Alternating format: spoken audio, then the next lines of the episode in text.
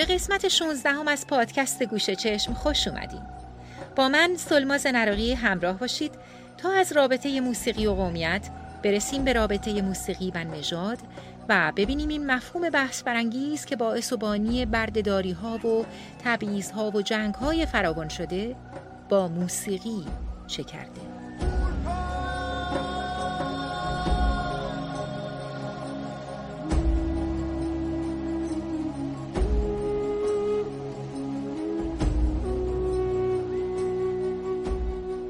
نژاد برعکس قومیت بیشتر به ویژگی های فیزیکی و بیوژنتیکی مشترک یک جمعیت مربوط میشه. مثلا وقتی میگیم ایرلندی منظورمون یه قومه. در حالی که وقتی میگیم سفید منظورمون یه نژاده. اصل داستان از اونجایی شروع میشه که همیشه گروه های انسانی گرایش دارن خودشونو از گروه های انسانی دیگه خصوصا همسایه هاشون متمایز بدونن. ولی واقعیتش اینه که این تفاوت‌ها همیشه هم طبیعی، تغییر ناپذیر و جهان شمول نیستن. ایده نژاد به معنایی که امروز به کار می‌بریم از قرن 16 هم یواش یواش شروع کرد به شکل گرفتن. اون زمان علوم تجربی کم کم توی اروپا داشت رشد می‌کرد و دانشمندا رو آورده بودن به گونه شناسی گیاهان و حیوانات. از اون طرف سفرهای اکتشافی اروپایی ها اوج گرفته بود و اونا تونسته بودن خارج از محدوده جغرافیایی خودشون با انسانهای متفاوتی روبرو بشن که از لحاظ ظاهری با خودشون فرق دارن.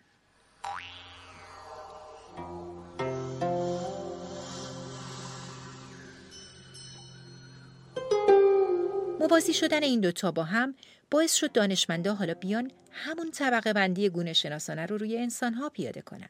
اونا از روی بعضی ویژگی های بدنی و بیولوژیک که بهش رخنمود یا فنوتیپ هم میگن شروع کردن به طبقه بندی جمعیت های انسانی. اما علم مدرن دیگه این طبقه بندی ها رو قبول نداره و نژاد و بیشتر یه سازه اجتماعی می‌دونه و میگه که این سازه بر اساس قوانینی که جامعه تعیین می‌کنه شکل می‌گیره. اگرچه که تا حدی شباهت های فیزیکی هم توش دخیله. مفهوم نژاد به اون شکل قدیمیش سنگ بنای نژاد پرستی بود. چون این باور رو تقویت می کرد که انسانها رو میشه بر اساس برتری یه نژاد بر نژاد دیگه تقسیم بندی کرد.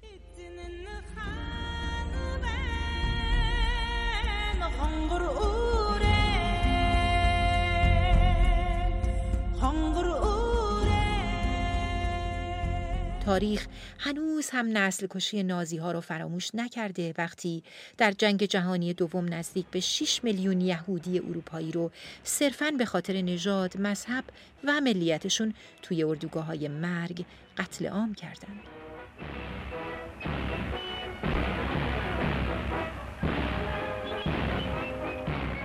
و ما در مورد موسیقی هم مثل بقیه جنبه های فرهنگ شاهد این جدال بیمنی با بخشی از طبیعت متنوع و رنگارنگ انسان ها بودیم. تقسیم نژادهای انسانی بر اساس رنگ پوست از دوران باستان رایج بوده و معمولا نوع بشر را به چهار یا پنج رنگ سرخ، زرد، سیاه، سفید و گاهی قهوه‌ای تقسیم می‌کردند. اما بعد از جنگ جهانی دوم زیست شناسا و انسان شناسای بیشتری به دلیل ارتباط این تقسیم بندی با های سیاسی نجات پرستانه استفاده از اصطلاح نژاد رو متوقف کردند. بنابراین یونسکو در دهه 1950 پیشنهاد کرد که اصطلاح گروه های قومی جایگزین مفهوم نژاد بشه. با این حال هنوزم عامه مردم با بخشی از این باورها زندگی می‌کنن و همچنان در سرتاسر سر دنیا شاهد تبعیض‌های نژادی هستیم.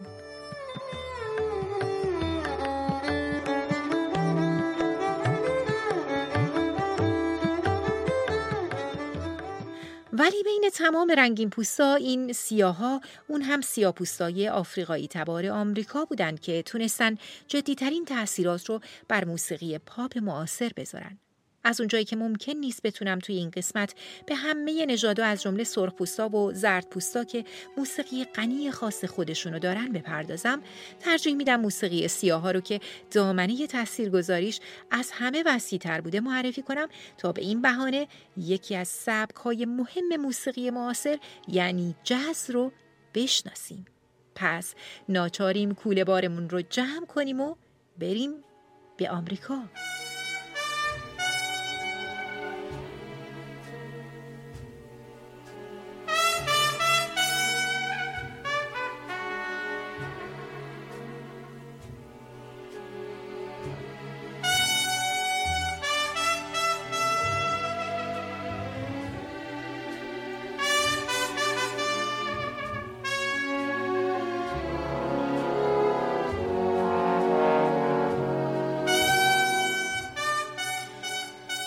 نجات پرستی در ایالات متحده از اوایل دوران استعمار نسبت به گروه های قومی یا اقلیت های مختلف مثل سرخپوستا و سیاپوستا وجود داشت. قبل از سال 1865 اکثر آمریکایی های آفریقایی تبار به بردگی گرفته شده بودند و حتی بعد از اون با محدودیت های شدید سیاسی، اجتماعی و اقتصادی مواجه بودند. بومیای آمریکا در اون دوران با نسل کشی، حذف اجباری و قتل عام و انواع تبعیض روبرو بودند.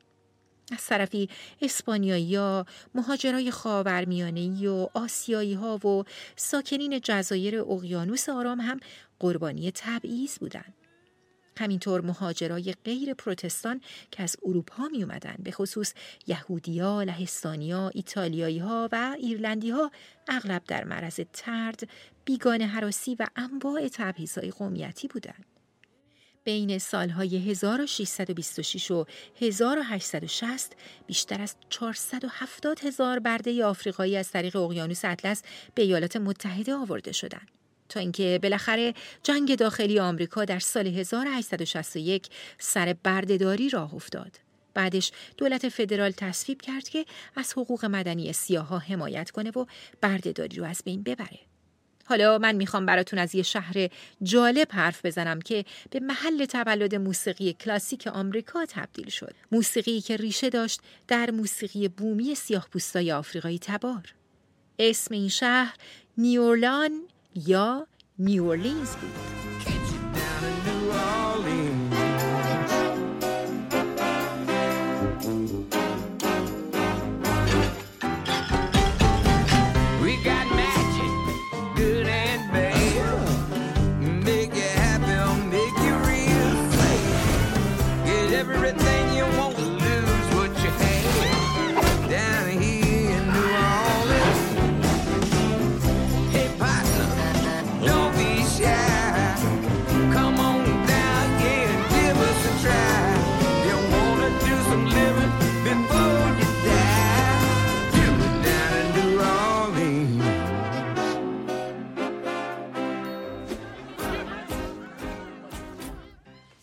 نیولان همیشه متفاوت پیچیده و جذاب بوده شهری که سیاه و سفید آفریقایی و آمریکایی و شهری و روستایی به هم می رسیدن. بنابراین موسیقی که توی این منطقه به وجود اومد ملغمه بود از عناصر موسیقای مختلف ولی تأثیر قویتر موسیقی سیاه ها.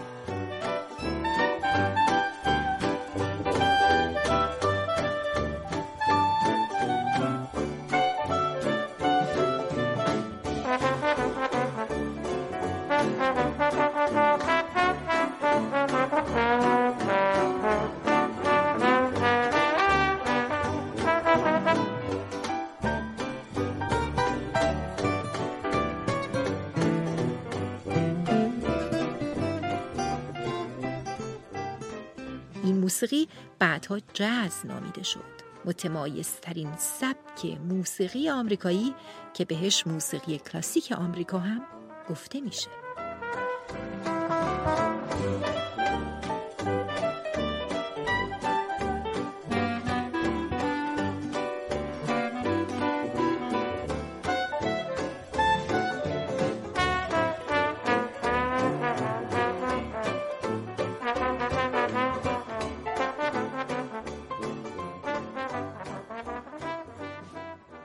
musician ای نیواورلینز اوایل سبک موسیقیشون رو ragtime می‌گفتن که بعدا در موردش بیشتر توضیح میدم.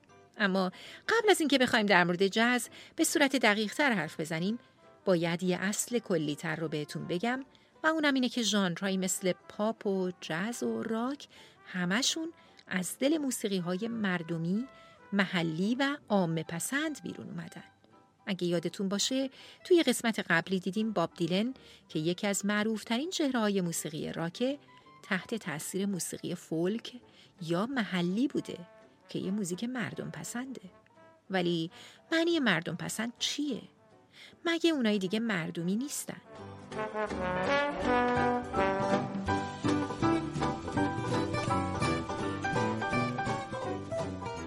از موسیقی کلاسیک غربی حرف می‌زنیم با آثار خیلی فاخری روبرو هستیم که یا تحت حمایت کلیساها شکل گرفتن یا درباره پادشاه ها و اشراف اونا مثل موسیقی جوامع روستایی و کشاورزی شفاهی نبودن که سینه به سینه منتقل بشن. پس ما توی کتابای تاریخ موسیقی فقط درباره موزیک کلاسیک می‌خونیم و اونجا خبری از موسیقی طبقات دیگه مردم نیست. ولی یهویی در دوران معاصر به این موسیقیات توجه میشه.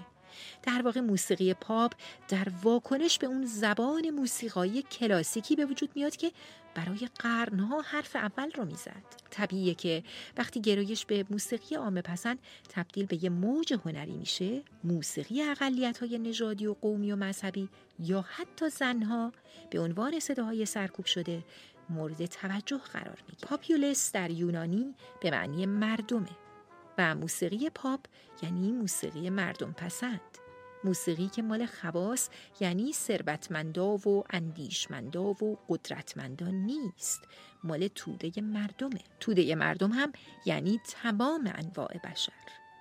ولی بشر تا بخواد به موانع ذهنی خودش غلبه کنه و دست از تبعیض نژادی برداره کلی زمان برده. و شاید بشه گفت هنوزم این تبعیض ها به طور کامل رفت نشده.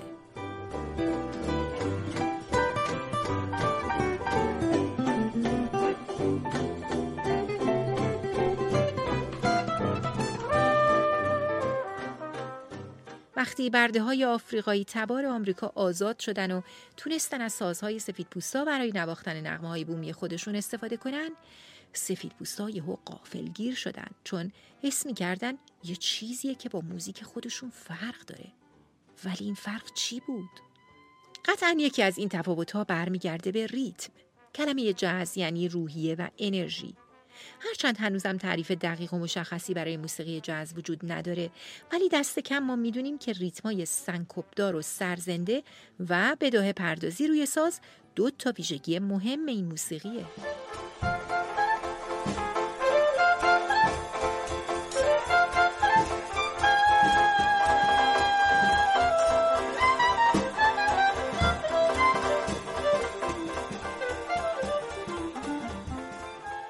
مهمترین عنصر موسیقی جاز یه پدیده ریتمیکه که بهش میگن سوینگ و معنیش اینه که نوازنده نوت رو به صورت عادی اجرا نمی‌کنه بلکه کشش اونو هی تغییر میده و کوتاه و بلندش می‌کنه. یادتون میاد در مورد شیش و هشت خودمون اشاره کردم به الگوی شیر مادر و گفتم دقیقا شیش هشتم نیست و یه ریزه تنبلتر اجرا میشه. یک دو سه چهار پنج شیش. یک دو سه چهار پنج شیش. این کم و زیاد شدن کشش نوت رو بهش میگن swing و چیزیه که باعث میشه موسیقی حالت زنده و باروحی داشته باشه و خشک و مکانیکی نشه حالا یه نمونه بشنویم که در حالت غیر swing یعنی معمولی اجرا میشه One and two and three, four. One and two and three, four. اگه همین جمله رو بخوایم به صورت swing اجرا کنیم به این ترتیب میشه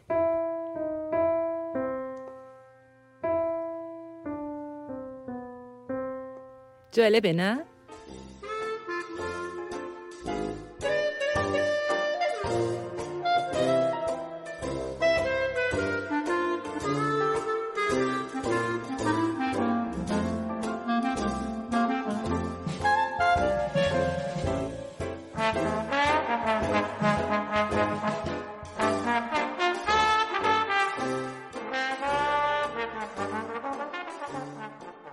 نه؟ سوینگ اسم یکی از سبکای موسیقی جاز هم هست که جلوتر در موردش حرف می‌زنم اما الان بریم سراغ یکی دیگه از ویژگی های موسیقی جاز یعنی بداهه و ببینیم که اصلا بداهه یعنی چی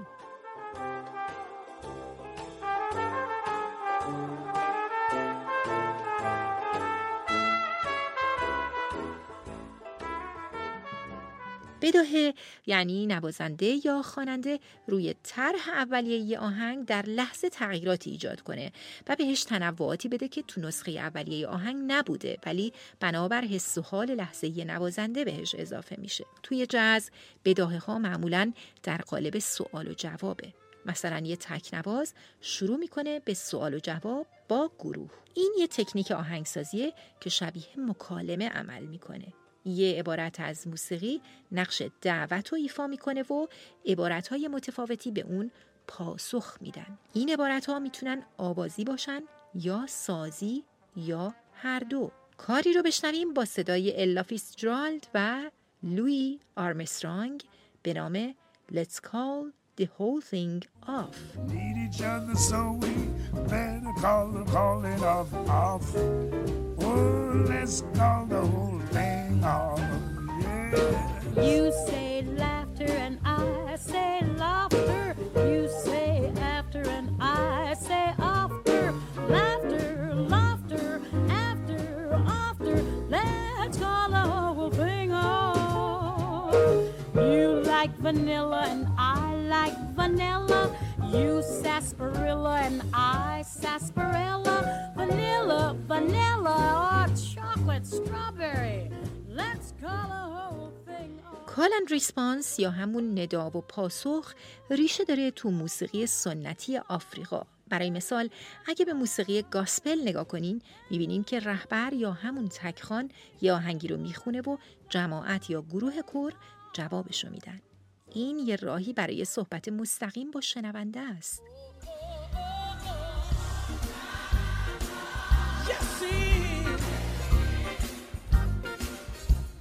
اگه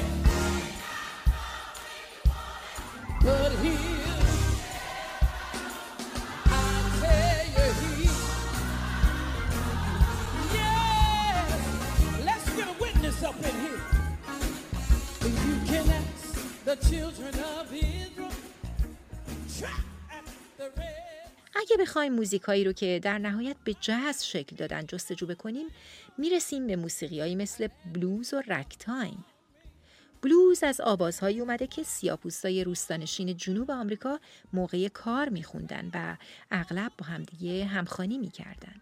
در واقع این سبک برای این به بلوز معروف شده که اوایل موسیقی غمگینی بوده.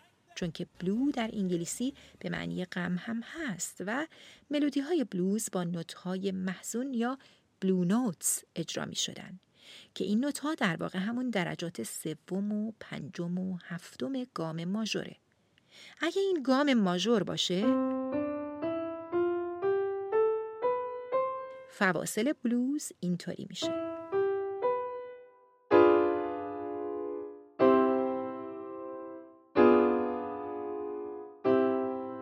حالا یه بلوز قدیمی بشنویم از جوزف لی معروف به بیگ جو ویلیامز Well, I'm a crawling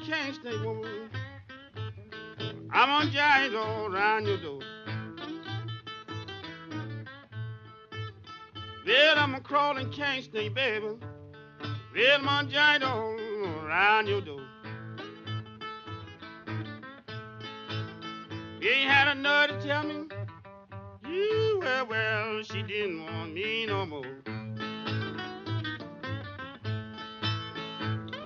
You couldn't see me, baby.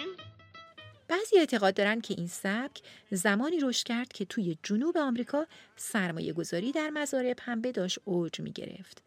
کارگرای سیاپوس موقع کار توی مزاره با خوندن شعرهای ریتمیک و موزون که با سوال و جواب همراه بود و بعدها یکی از ویژگی های موسیقی جز شد شعرهای گلای آمیز خودشون رو میخوندن. بلوز بعدها برای خودش تبدیل به یه سبک جداگونه شد و کلی زیر شاخه پیدا کرد. اما یه منبع دیگه موسیقی جز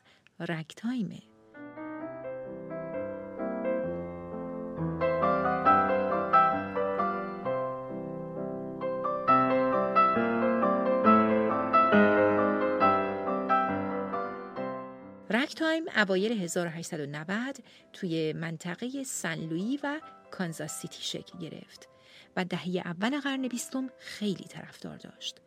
رکتایم بیشتر موسیقی پیانو بود هرچند بعدها بعضی گروه های کوچیک هم رکتایم زدن. این موسیقی هم از ترانه های برده های سیاه پوست آمریکا سرچشمه گرفته. rag به معنی ژنده و پاره و از هم گسیخته است و time به معنی وزن و ضربان موسیقی.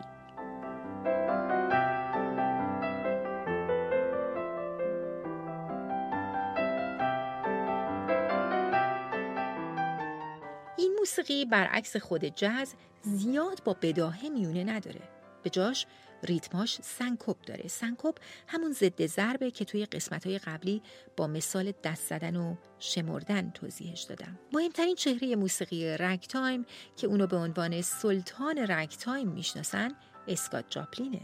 پیانیست و آهنگسازی که پدرش برده بود. مشهورترین قطعه پیانویی اون Maple Leaf Rag ه که با هم میشنویمش.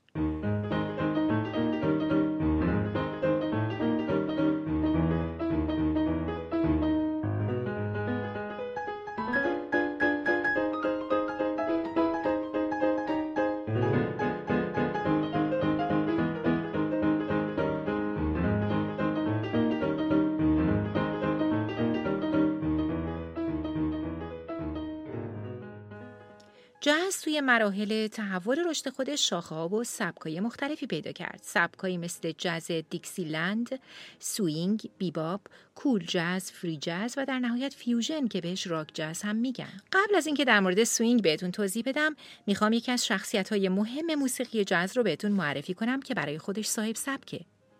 لویی آرمسترانگ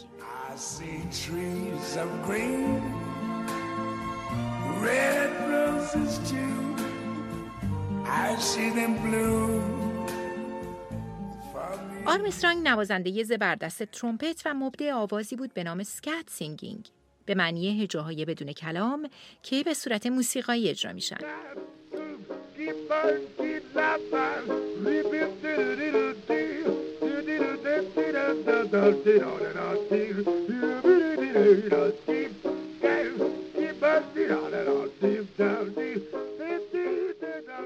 لویی آرمسترانگ تونست تحولی رو در سبک پرشور شیکاگویی به وجود بیاره که بعدها اسمش رو hot jazz گذاشتن.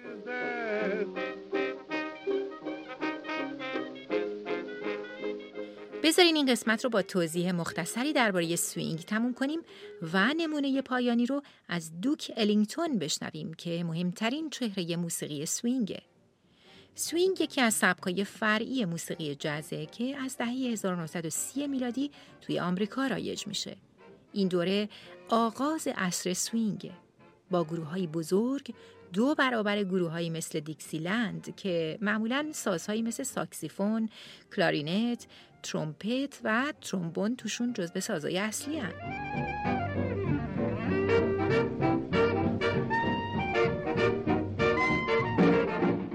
اینجا گوشه چشمه و حالا برمیگردیم به دوک الینگتون تا یکی از قطعات معروفش رو بشنویم با صدای خواننده استثنایی جاز الا فیتزجرالد. ولی قبلش بذارین از دلیل انتخاب الینگتون براتون بگم. ادوارد دوک الینگتون یکی از بزرگترین شخصیت های تاریخ موسیقی جاز و از تاثیرگذارترین آهنگسازهای تاریخ موسیقیه که بیشتر از هزار تا اثر از خودش به جا گذاشته. اون جزو اولین کساییه که از نت توی موسیقی جاز استفاده کرد. الینگتون با کمک ارکستر تونست موسیقی hot jazz دهه 1920 رو تبدیل به سوینگ زیبای دهه 1930 بکنه. اون اینقدر روی سوینگ پافشاری کرد که تا سال 1970 این شاخه از موسیقی ارکسترال جاز تونست زنده بمونه. جالبه در مورد دوک الینگتون اینو بهتون بگم که اون در دهه 1960 به ایران میاد و قطعه ای رو به نام و افتخار اصفهان تنظیم می‌کنه که مورد توجه قرار می‌گیره. اگه شنونده یه گوشه چشم هستین می‌تونین نظرات و پیشنهادات خودتون رو در Castbox توی قسمت کامنت ها بنویسین. بریم تا قطعه معروف It Don't Mean a Thing رو از دوک الینگتون بشنویم با صدای افسانه‌ای الا فیسترال. The Duke and Ella. So let's have a wonderful Don't mean a thing if it ain't got that swing. Do I, do I, do I, do I, do I, do I, do I, do I. It don't mean a thing. All you gotta do is sing. Do I, do I, do I, do I, do I, do I, do I, do I. Makes no difference if it's sweet or hot. Give that rhythm everything you've got. Oh, it don't mean a thing if you ain't got that swing. Do I, do I, do I, do I, do I, do I, do I, do I, do I. It don't mean a thing if it ain't got that swing.